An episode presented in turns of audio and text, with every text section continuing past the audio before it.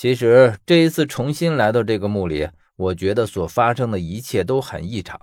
因为相比上一次来到这里的平静来说，这次墓里的动静实在是太大，而且似乎从进来之后就没有消停过。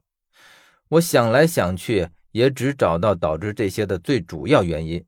上次我们的团队中没有薛，我并不是这种遇到困难就怪罪旁人的人，但是这次这里面的异常，我总觉得和薛的到来有着莫大的关系。虽然现在我并不知道他去了哪里，这个墓的寝殿和明殿他肯定是不在了，多半是去了后殿。我和小峰矗立在黑暗中，当然这黑暗是相对于没有带夜视仪来说的，我和小峰眼前看到的自然不是一片黑暗，而我和他都是目不转睛地看着木棺，时刻注意着里面可能发生的情况。我的手上已经把黑驴蹄子和糯米等等用来对付粽子的东西都握在了手上，只等着木棺里的粽子一出来，这些东西就一股脑的都扔给他。可事实却很辜负我和小峰的这般紧张，因为我发现这口木棺除了一直在晃动之外，根本就没有其他的动静，颇有些雷声大雨点小的味道。而且我们等了十多分钟也没见什么东西从木棺里冒出头来。俗话说见怪不怪，当我和小峰神经紧绷了这么长时间，耳朵也已经习惯了旁边的锁链剧烈摇晃的声音之后，我们终于决定到木棺旁去看个究竟。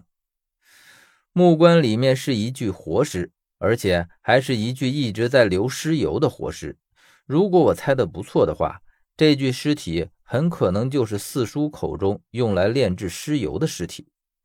而且接下来我还发现了一个很奇特的现象，那就是我们越接近木棺，木棺摇晃的就越厉害，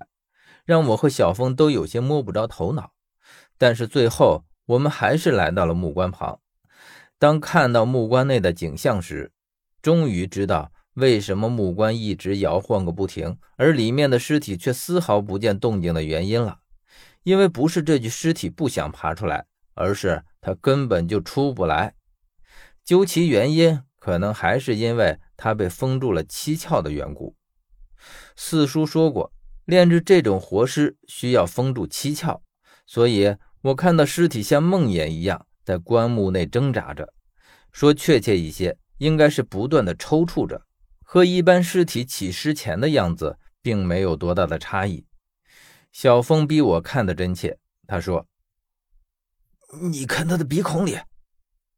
我这才注意到他的鼻孔，只见一小段玉条正从他的鼻子里掉落出来，